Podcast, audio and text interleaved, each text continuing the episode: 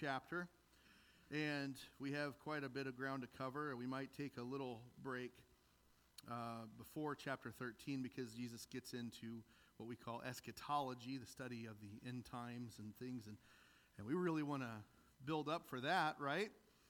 I once read Martyn Lloyd-Jones said, if you really want to build a crowd, if you want to draw a crowd, preach on the end times because everybody really wants to hear that. So we're going to save that for those summer months when everybody wants to take a break. No, come and hear about the end times. So we're to we're to dig into that right as summer's getting really hot. And we're looking forward to that. Um, I didn't mention this earlier, but on Pentecost Sunday, uh, the last Sunday of the month of May, we are having, I, I did announce this last week, we are having one of my favorite preachers in the entire world. I mean, I'm talking top three will be preaching here at Faith Assembly of God. For those of you who don't know, he's my former youth pastor, Steve Schmidt. And he is one of the reasons why you get what you get every Sunday, for better or worse. I'm one of the monsters he created. So, uh, whatever you want to take that. Ron got it. He's laughing. Um, but I'm really appreciative of him. He's kind of coming up during his vacation. He was just coming up to visit. And I said, No, if you're coming, you got to preach. And we're also going to have in attendance my, my best friend, Pastor Jason Fisher from Algona, Iowa. So uh, we talked about the idea of having one three part sermon with all three of us preaching together, which would have been awesome, but um, also about five hours long. So we didn't want to put you poor people through that. So we decided we'll just let Steve preach and, and go from there. Uh, but I am very excited for this. I would challenge you to come out that Sunday and, and hear honestly, he's, he's a great preacher. The title of the message today is Murder in the Vineyard. We're looking at the parable of the tenants, and if you would stand with me, we're going to begin reading in verse 1 of chapter 12. And he began to speak to them in parables. A man planted a vineyard and put a fence around it, and dug a pit for the winepress, and built a tower, and leased it to tenants, and went into another country. When the season came, he sent a servant to the tenants to get from them some of the fruit of the vineyard. And they took him and beat him and sent him away empty handed. Again, he sent to them another servant, and they struck him on the head and treated him shamefully. And he sent another, and him they killed. And so, with many others, some they beat, and some they killed. He had still one other, a beloved son. Finally, he sent him to them, saying, They will respect my son. But those tenants said to one another, This is the heir. Come, let us kill him, and the inheritance will be ours. And they took him and killed him and threw him out of the vineyard. What will the owner of the vineyard do? He will come and destroy the tenants and give the vineyard to others. Have you not read this scripture? The stone that the builders rejected has become the cornerstone.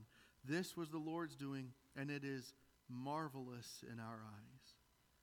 And they were seeking to arrest him, but feared the people, for they, were, for they perceived that he had told the parable against them. So they left him and went away. Maybe seated this morning. The one thing I hope you take away from this this is a beautiful story, a beautiful parable and it's a, a great truth that is revealed not just to the religious elite who were meant to hear it originally, but to us as well, to followers of Christ, to his disciples. And the point that I hope you take home this week, and, you, and you, as you look back at your notes and study and things, the one thing I hope you take away from this message is simply this the position of our heart in God's vineyard reveals our place in his triumph. I'll say that again. The position of our heart in God's vineyard reveals our place in his triumph. And what's that mean? Well, we'll unpack that as we go this morning. One of the things we notice when we look at parables, one of the things you hear people say so often is you should tell stories when you preach. When you when you watch lectures or you hear Bible college professors talking about uh, teaching how to preach, they often say, Well, Jesus told stories, so you should tell stories. Now, there's a difference between using illustrations, which Jesus did, and telling parables. We can't confuse the two. A parable was actually something that a prophet would speak in judgment of his audience. When Jesus is speaking parables, he's not doing that to make the whole thing very clear to everybody who's hearing it. When Jesus speaks in parables, it's clear to his followers because he'll explain it to them. We saw that back in the parable of the sower in, in Mark chapter 4. The disciples come to Jesus and they say, Hey, what did that mean? And Jesus says, Well, okay, I'll explain it to you, but I'm not going to explain it to them. That for them, for the unbeliever, for those who have a heart hardened against God, it's not for them to understand. And so Matthew 13 13 says the same thing. Jesus speaks in parables so that the whole purpose is so that the Pharisees, the religious elite, the elders, the scribes, the chief priests, that's who's in attendance there, if you remember last week, they're not going to understand this. Now, it's not really about tenants, it's not really about a vineyard. There's a deeper meaning that's meant to be revealed to us. And when we study this and we look at this, and we, we begin to break it down, what we're truly seeing is an example here that Jesus is, is giving his followers of God's hope, God's love, his patience, his kindness, his mercy, and eventually his wrath. And ultimately, what we're going to notice is that where our hearts are in the vineyard reveals our place in his ultimate victory. We go back to chapter 12, verse 1. It says, And he began to speak to them in parables. Well, he is obviously Jesus. And this is continuing the theme of last week, what we saw when, when they came to Jesus with the question about authority. And, and who were the people who came? The chief priests, the scribes, the elders.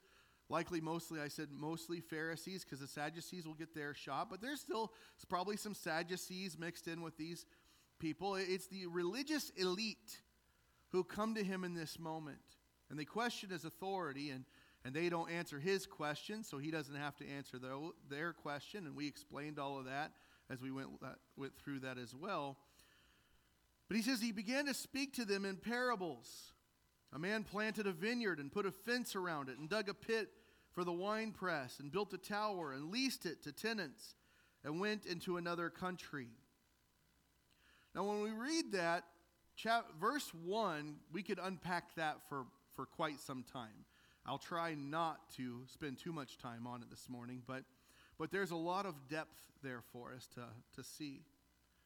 You know, vineyards were actually a very common thing through first century Palestine. Most of the people in Israel would be familiar with the concept of a vineyard.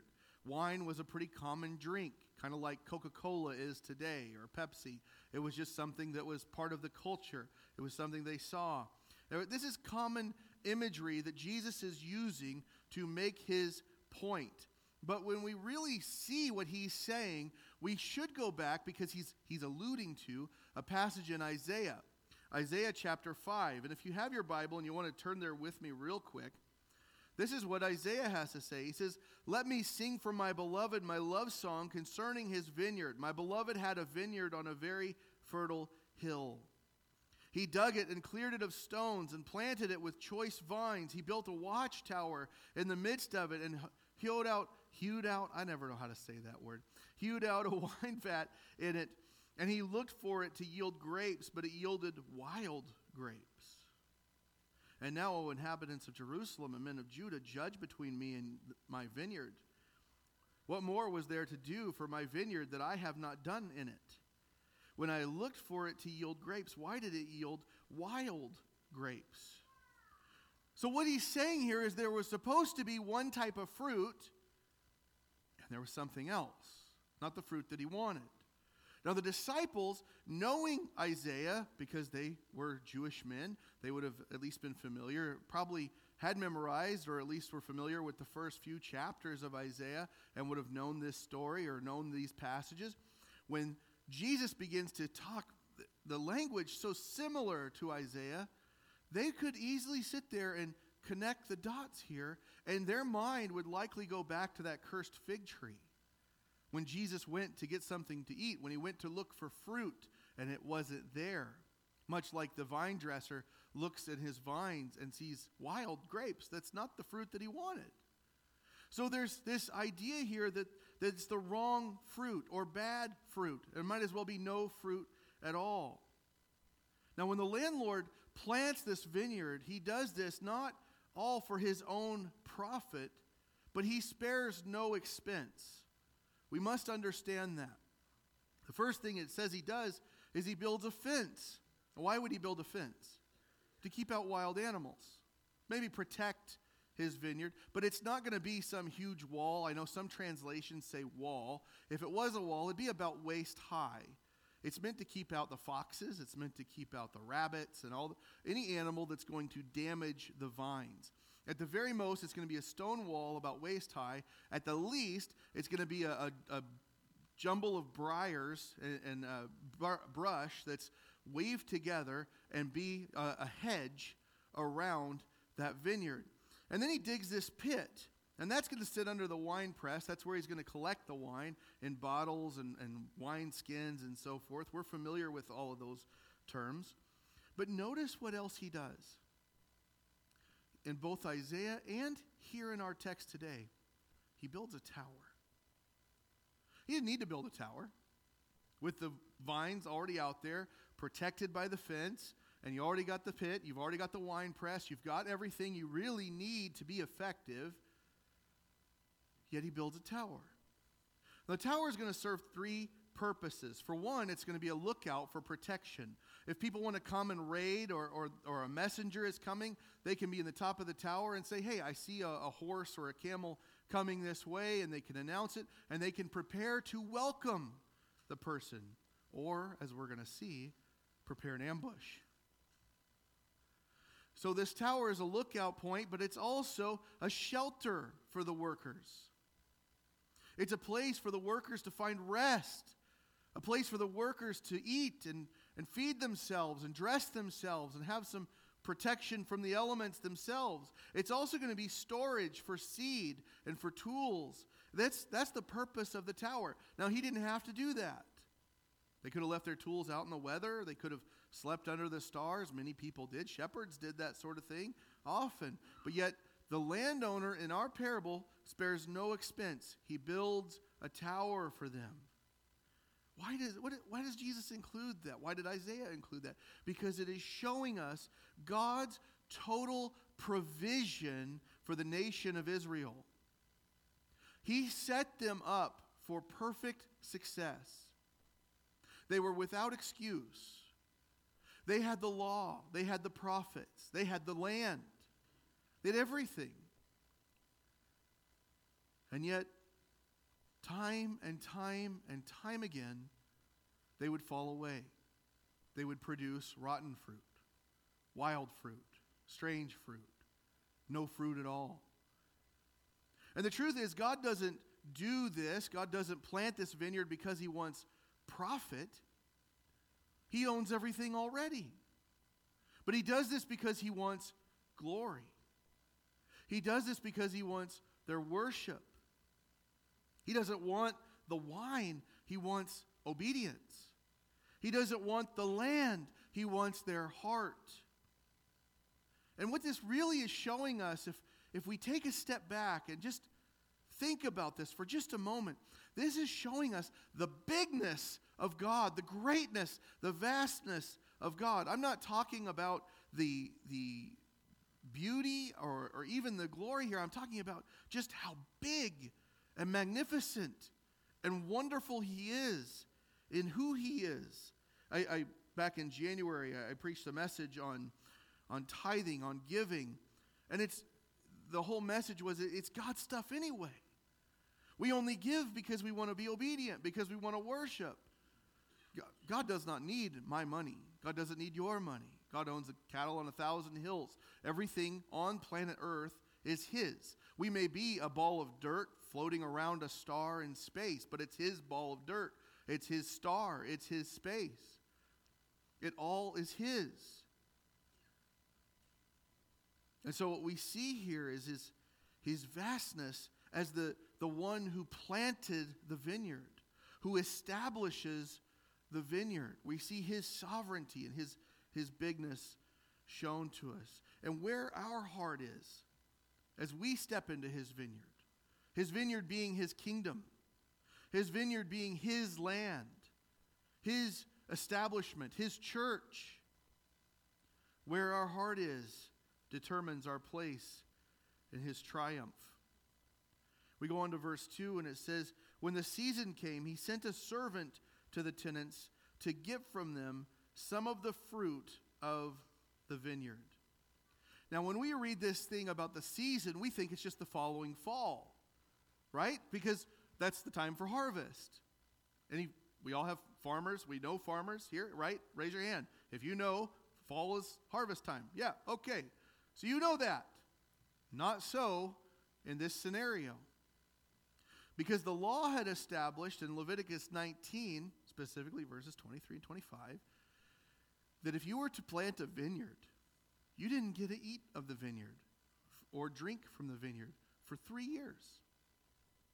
Nothing uh, from that vineyard was any good. It was evil. It was wicked. It was, it, it was just compost, kind of to work as a natural fertilizer, I guess. I, I'm not a big farm guy myself, so I don't know how that works, but they couldn't harvest any of that stuff and make a profit. And in the fourth year, everything was an offering to the Lord. So, five years into it, then they can make a profit. Then they can pluck the grapes and make the wine and sell it and make money. Five years have passed since the vineyard was built and the master went off to another country. It's kind of like that gap in our Bibles between Malachi and Matthew. There's about 400 years where the prophets are silent. And then along comes John the Baptist. There's this idea that there was just working of the land, tilling of the land. And then all of a sudden, the master sends along a servant. Now, the idea of servant here, by the way, a servant, and, and you guys have heard me say this before, the, the Greek word here means slave. That's important. Because if I'm a servant and I'm told to go collect money, or I'm told to go collect fruit, or I'm told to go collect something from, from some people by my master, and I show up, or by my employer, sorry, not master, because I'm just a servant, and I show up, let's say Randy over here, Randy's the guy I got to collect some money from, and I come over and Randy says, You take one more step, I'm going to club you. You know what? It's not worth it, man. I don't like getting punched in the face. This is how I this is how I look good for my wife, right? Well, I could do a better job maybe, but you don't like to get who wants to get punched in the face? Nobody? Did you raise your hand? No, okay, never mind. No, she's she's just like don't okay. Nobody wants that. So he doesn't send servants that are employed. He sends slaves who have no choice but to do the master's will. And notice they're not collecting money, they're there to collect fruit. They're there to inspect the fruit of the vineyard and to take some back to the master. This is allegorically, this is the prophets. These are the prophets God sent to Israel. In fact, in Exodus 14 1, the, the word used is my slave or my servant, Moses. Moses was a prophet. Amos talks about the fact that God does nothing without revealing his secret to his servants, and the, and the word is also slaves there, the prophets. So Jesus is very clear. Israel, the kingdom of God, is this vineyard. And the servants or the slaves, these are the prophets who go to inspect the fruit, who go to bring God's message, who go to challenge the workers and speak to them and understand what's, what's the master's will. But these tenants, these tenants are just stewards of the land. They don't own it. I don't know about you, but I've up, up until we moved to Lisbon, we never lived in a house. We always were tenants. We lived in rented apartments, Jennifer and I, ever since we were first married. We had a nice little townhouse in Indianapolis, but it was still rented property. We had to take care of that. If I decided one day that I wanted to punch a hole in the wall, I had to fill that hole up. By the way, never did that. But if I damaged it, or if our dog, eh, we had a, a wonderful boxer, big, cuddly, lovable thing, loved to mess on the carpet when we lived in Indianapolis. I was always afraid we were going to have to pay to replace that carpet. because that's what a tenant does. He's just there taking care of the property, he's just living on the property. And in this case, he's working the land, he's tilling the soil for five years before a profit can be made. And these tenants begin, begin to resent the master. And they begin to become brutal. And so we read in verses 3 through 5 and they took him and beat him and sent him away empty handed. Again, he sent to them another servant and they struck him on the head and treated him shamefully. And he sent another and him they killed. So with many others, some they beat and some they killed. I want you to think about this for a second. Look at the progression of violence here, the progression of wickedness in these men. First, they take him, they, they take the first guy, they beat him, and then they send him away. Now, if they were going to beat him, that means they're going to strike his back. They're going to hit him with rods or maybe a whip, and then they're going to send him on his way. The second man, they hit his head. Which, if you've been hit in the head before, if you've ever gotten a concussion, you know that's not fun. That's why I said I don't like to get punched in the face. But yet they strike him and they shame him. They treat him shamefully. And third, that's not enough. So they kill him. And many more. They beat them or they kill them. Their wickedness and their violence escalates. Of course, this is referencing the prophets. We understand that. Jeremiah, Jeremiah 7:25, he says, "From the day your fathers came out of the land of Egypt to this day, I've persistently sent all my servants or slaves, the prophets to them day after day, but the truth is they wouldn't listen to them. Now, they would listen to the prophets who would say, Peace, peace, when there was no peace. They loved the, the room full of prophets, prophets that would say, Oh, Ahab, if you want to if you want to conquer, you go out and conquer. With these horns, you'll take over the, the battlefield. And then don't listen to Micaiah. He's the one guy who always tells you what you don't want to hear. Don't listen to that guy, but he's the only one who speaks, empowered by the Spirit of God. They don't want to listen to the prophets unless they came with good news. And true prophets of God rarely came with good news. It was almost always condemning, always challenging, always meant to edify and build them up and make them different. And we see their reaction to this even with Moses. They wanted to stone Moses, right? Have you ever wondered why why they want to stone Moses? Well, it's because they couldn't stone God himself. Israel would stone Moses, and then by proxy, they'd be stoning their God who saved them. That's how they treat the prophets. Isaiah. Isaiah's pretty popular prophet. You know how he died? Church tradition tells us. He was sewn into a sack, stuffed in the hollow of a tree, and sawn in half. Tertullian and Justin Martyr both testify to this. Zechariah, we mentioned Zechariah a couple weeks ago. He was stoned to death in the temple. Second Chronicles 24 21 tells us this. Hebrews 11 refers to all this. Hebrews 11 37, they were stoned, they were sawn in two, they were killed with the sword. And then along comes this other prophet. After a, a 400 year or so lull of quietness, named John, the older cousin of Jesus, John the Baptist. And what's, what's one of the leaders of Israel do? Do you hear that? Uh, cut his head off. They kill him. All of this was done by the leaders of Israel so they could preserve their station as the leaders of Israel. They could keep their vineyard to themselves. It was theirs at that point. It was their land, their temple. The truth is, it was never theirs to begin with. God had given it to them. They were to be stewards. And any true prophet who comes along, they treat him, they, they, they treat him violently, they, they treat him as a threat because he is a threat to their titles, he's a threat to their ministries, he's a threat to their power and therefore must be put down. Now, Israel in Jesus' time was probably profitable. That's why Rome left them alone for the most part. They probably did crank out some money, they probably did have good wine, good vineyards. But the leadership of Israel, the, those religious elite in the temple, they took the credit for themselves. It didn't go to Yahweh God. And when Yahweh God shows up, what do they do? Well, what authority do you have? Who do you think you are? They want to stone him, they want to ultimately crucify him. Can't stone Moses by proxy this time. So let's hang him on a cross.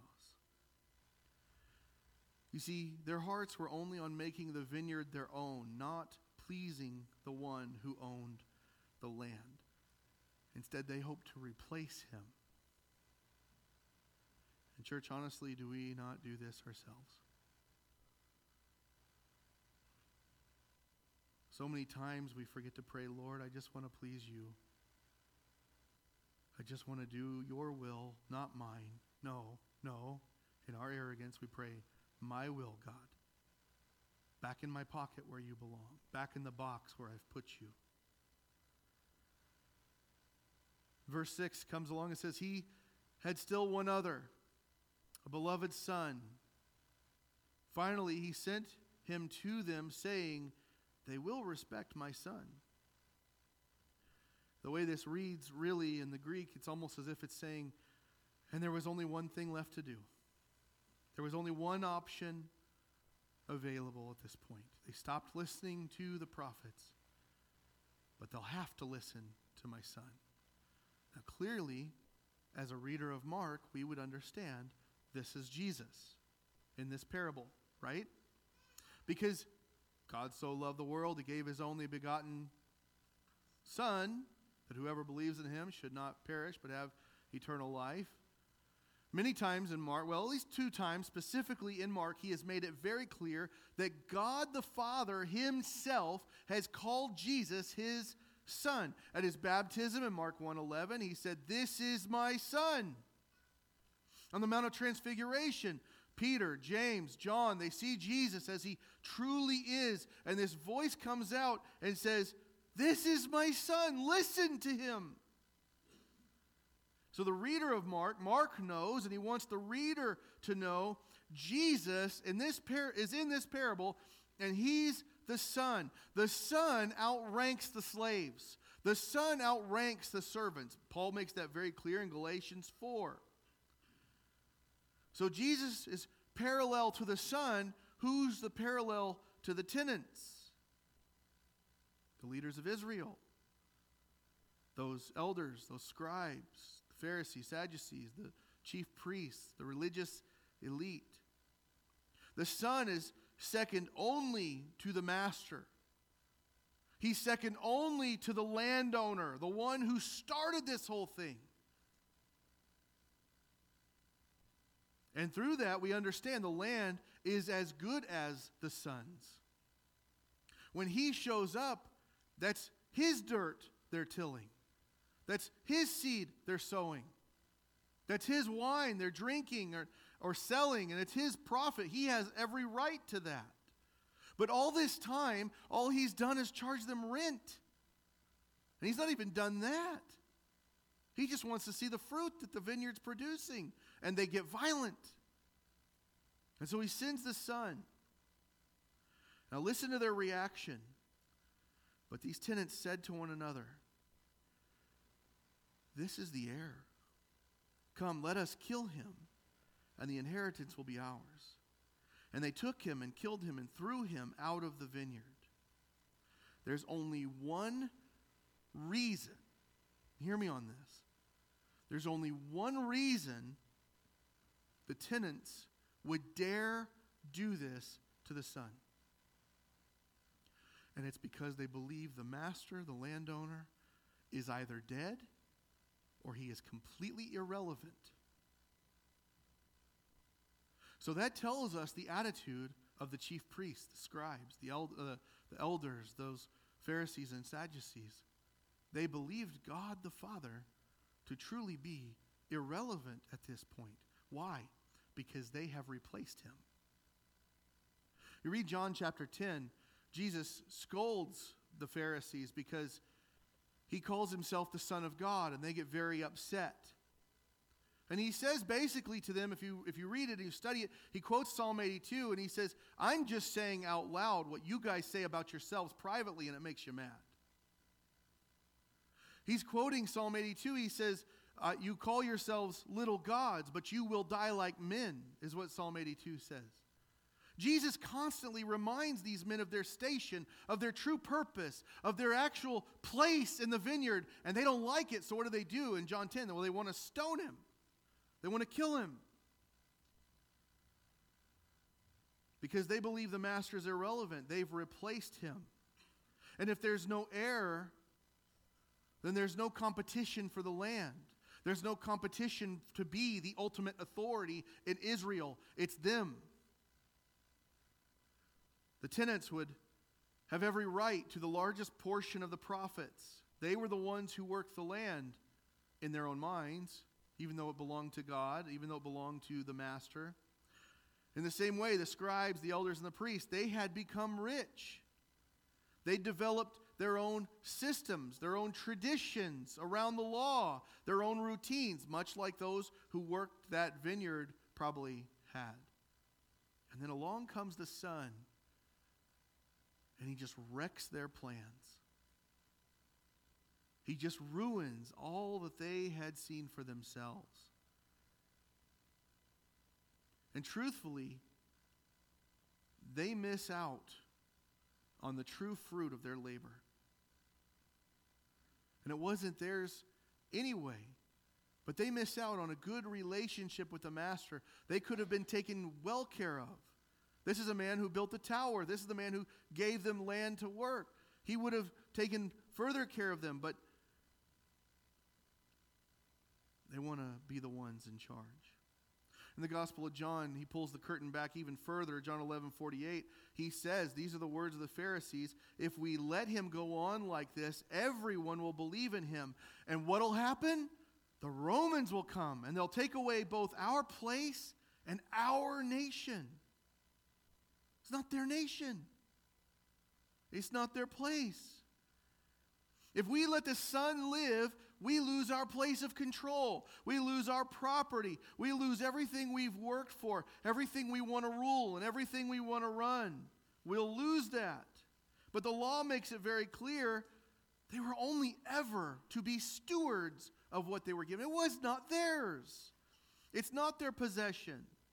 God gave it to them. Leviticus 25, 23. The land shall not be sold in perpetuity, for the land is mine. And it's God speaking. You are strangers and sojourners with me, he says. You can work it, you can live there, it's your home, but only because I decree it. Only because God gives it to them. Now, this part of the parable, if you're a Pharisee, if you're a religious leader, if you're a chief priest, and you hear this part, this is like a thumb in the eye. This is, this is really disrespectful. This is really irritating to hear Jesus say this because, again, he is reminding them of their station. You're not the leader of Israel, God is. You're not the king of Israel. You have no right to the throne. You're supposed to be the religious leaders, and you're doing a poor job of it. This is all that Jesus has said to them over and over. And they hate that.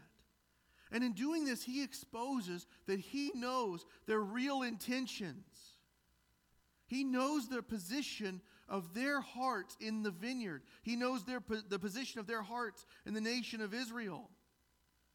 So, what consequences would they have to look forward to? What's the master going to do? Well, verse 9 What will the owner of the vineyard do? He will come and destroy the tenants and give the vineyard to others. Isaiah tells us to us like this. If we go back to Isaiah, verse 5 And now I will tell you what I will do to my vineyard. I will remove its hedge, and it shall be devoured, and I'll break down its wall and it shall be trampled down. I'll make it a waste. It shall not be pruned or hoed, and briers and thorns shall grow up. I will also command the clouds that they will rain no rain upon it, for the vineyard of the Lord of hosts is the house of Israel. And the men of Judah are his pleasant planting. And he looked for justice, but behold, bloodshed for righteousness. And behold, an outcry. The wall is broken, and the vineyard itself is in ruin. And what Jesus is doing here, very subtly, is he is prophesying to them about the fall of Jerusalem.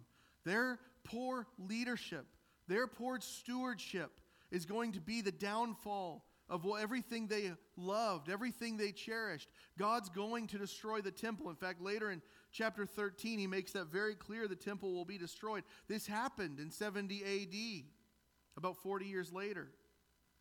Matthew's account says it a little less gentle. He says, Therefore, I tell you, the kingdom of God is going to be taken away from you and given to a people producing its fruit.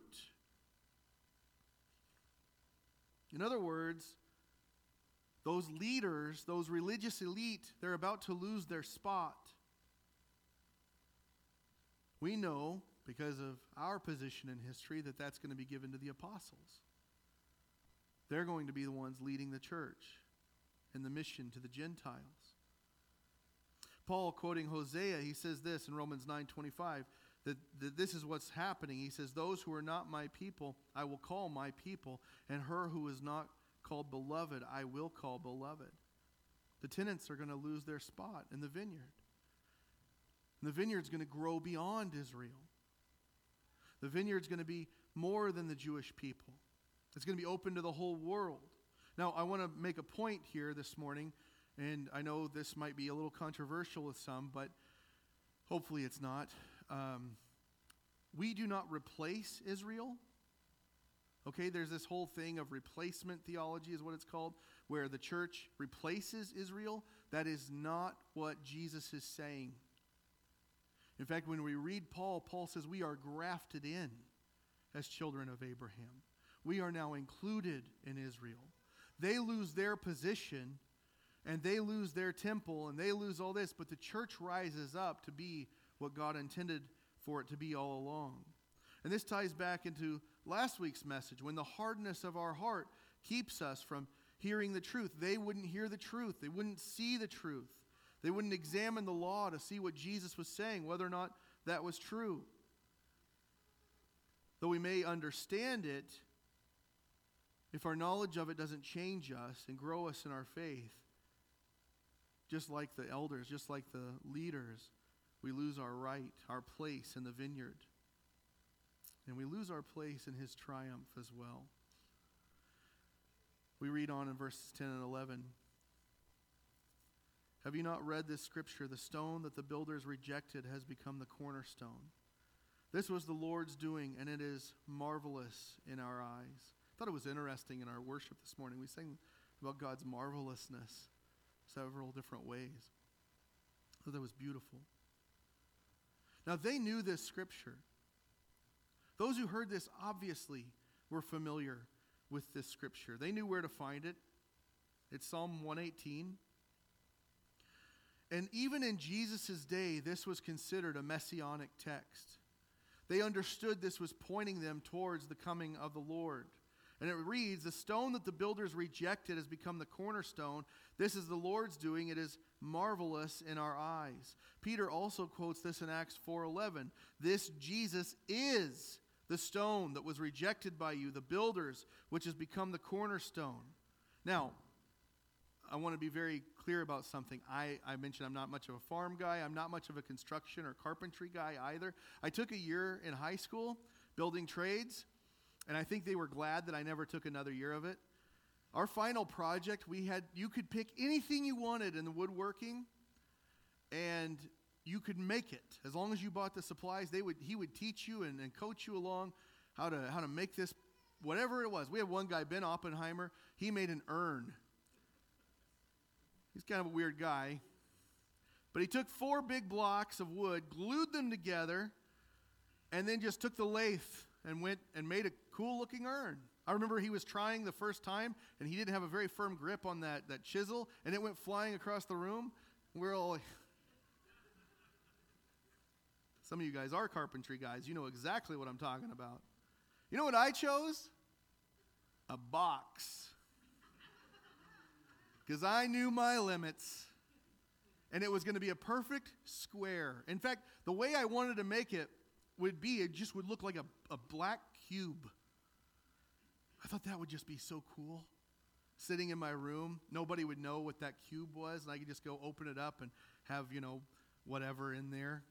Because teenage guys, they have pictures of their friends and souvenirs from missions trips. That's what it was going. That was what ended up going in it. And that black cube became a very brown oblong box. In fact, I had to put wood filler on the bottom so thick to make it sit flat on a flat surface without just kind of rocking back and forth. It was a rectangle by the time I was done. It had sections inside that was not part of the original plan because why not? Now it's a rectangle. And uh, somehow, my teacher, I don't know what his mental state was, but he gave me an A. I think he looked at me and said, If you just leave this class and never come back, Jeff, I'll give you a good grade. Deal? Okay, Mr. A, I will leave. I say all of that because I'm not a building guy, but I did learn what a cornerstone was. Now, in some buildings in this era, it was the main stone over a door frame. The word cornerstone here actually literally means the head of the corner. Some people believed it was the, the keystone in an archway. That's not what it was. In fact, Paul makes it very clear to us what it was in Galatians 2:20. It's the anchor for the walls and the foundation. Paul talks about the, the foundation being built by the prophets and the apostles, and the cornerstone is Christ. The foundation is the scripture that the prophets and the apostles laid down for us, the Word of God being that foundation for the church. And it all points towards Christ. All of Scripture testifies of him. Christ is this rejected stone. Well, that was prophesied in Zechariah 10:4. From him shall come the cornerstone, from him the tent peg and the battle bow, and so on. First Peter, he actually quotes this. If you want to turn real quick to First Peter chapter 2, Peter's also quoting Isaiah 28. He says, For it stands in Scripture, Behold, I'm laying in Zion a stone, a cornerstone, chosen and precious, and whoever believes in him will not be put to shame. In other words, all Scripture is pointing us to Jesus, who is this stone. The builders would have been the leaders of Israel, those stewards, the religious elite I keep talking about, the priests, the elders, the scribes, the Pharisees, the Sadducees. But they rejected the stone, just like they'd rejected all the prophets. Stephen in Acts chapter 7 lays this all out right to their face. There wasn't a prophet you didn't want to kill. But then we come to that cornerstone who is the Messiah. And Peter says, So the honor is for you who believe, but for those who do not believe, the stone that the builders rejected has become the cornerstone, and a stone of stumbling, and a rock of offense. They stumble because they disobey the word as they were destined to do. And this is God's doing. This is God's sovereignty on display.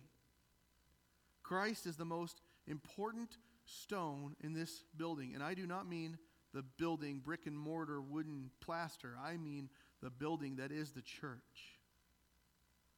He is what holds us together. He is who we come to worship. He is the center of all we do.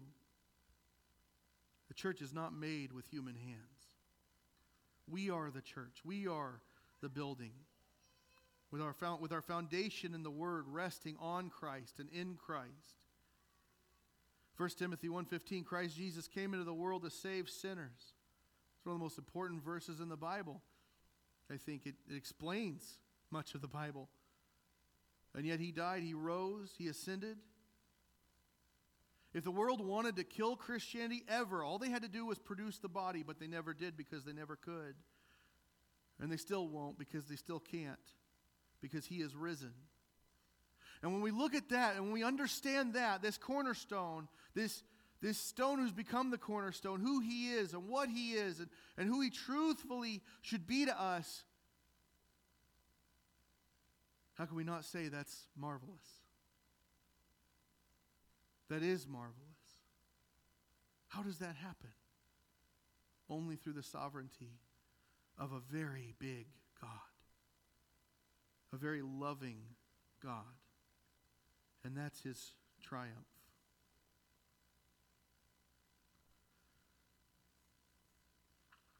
I've completely lost my place in my notes. Sorry. Where am I at? Wow, I've lost entirely something here. Anyway, well, I can preach without notes. The last verse, verse 12, they were seeking to arrest him, but feared the people, for they perceived that he had told the parable against them, so they left him and went away.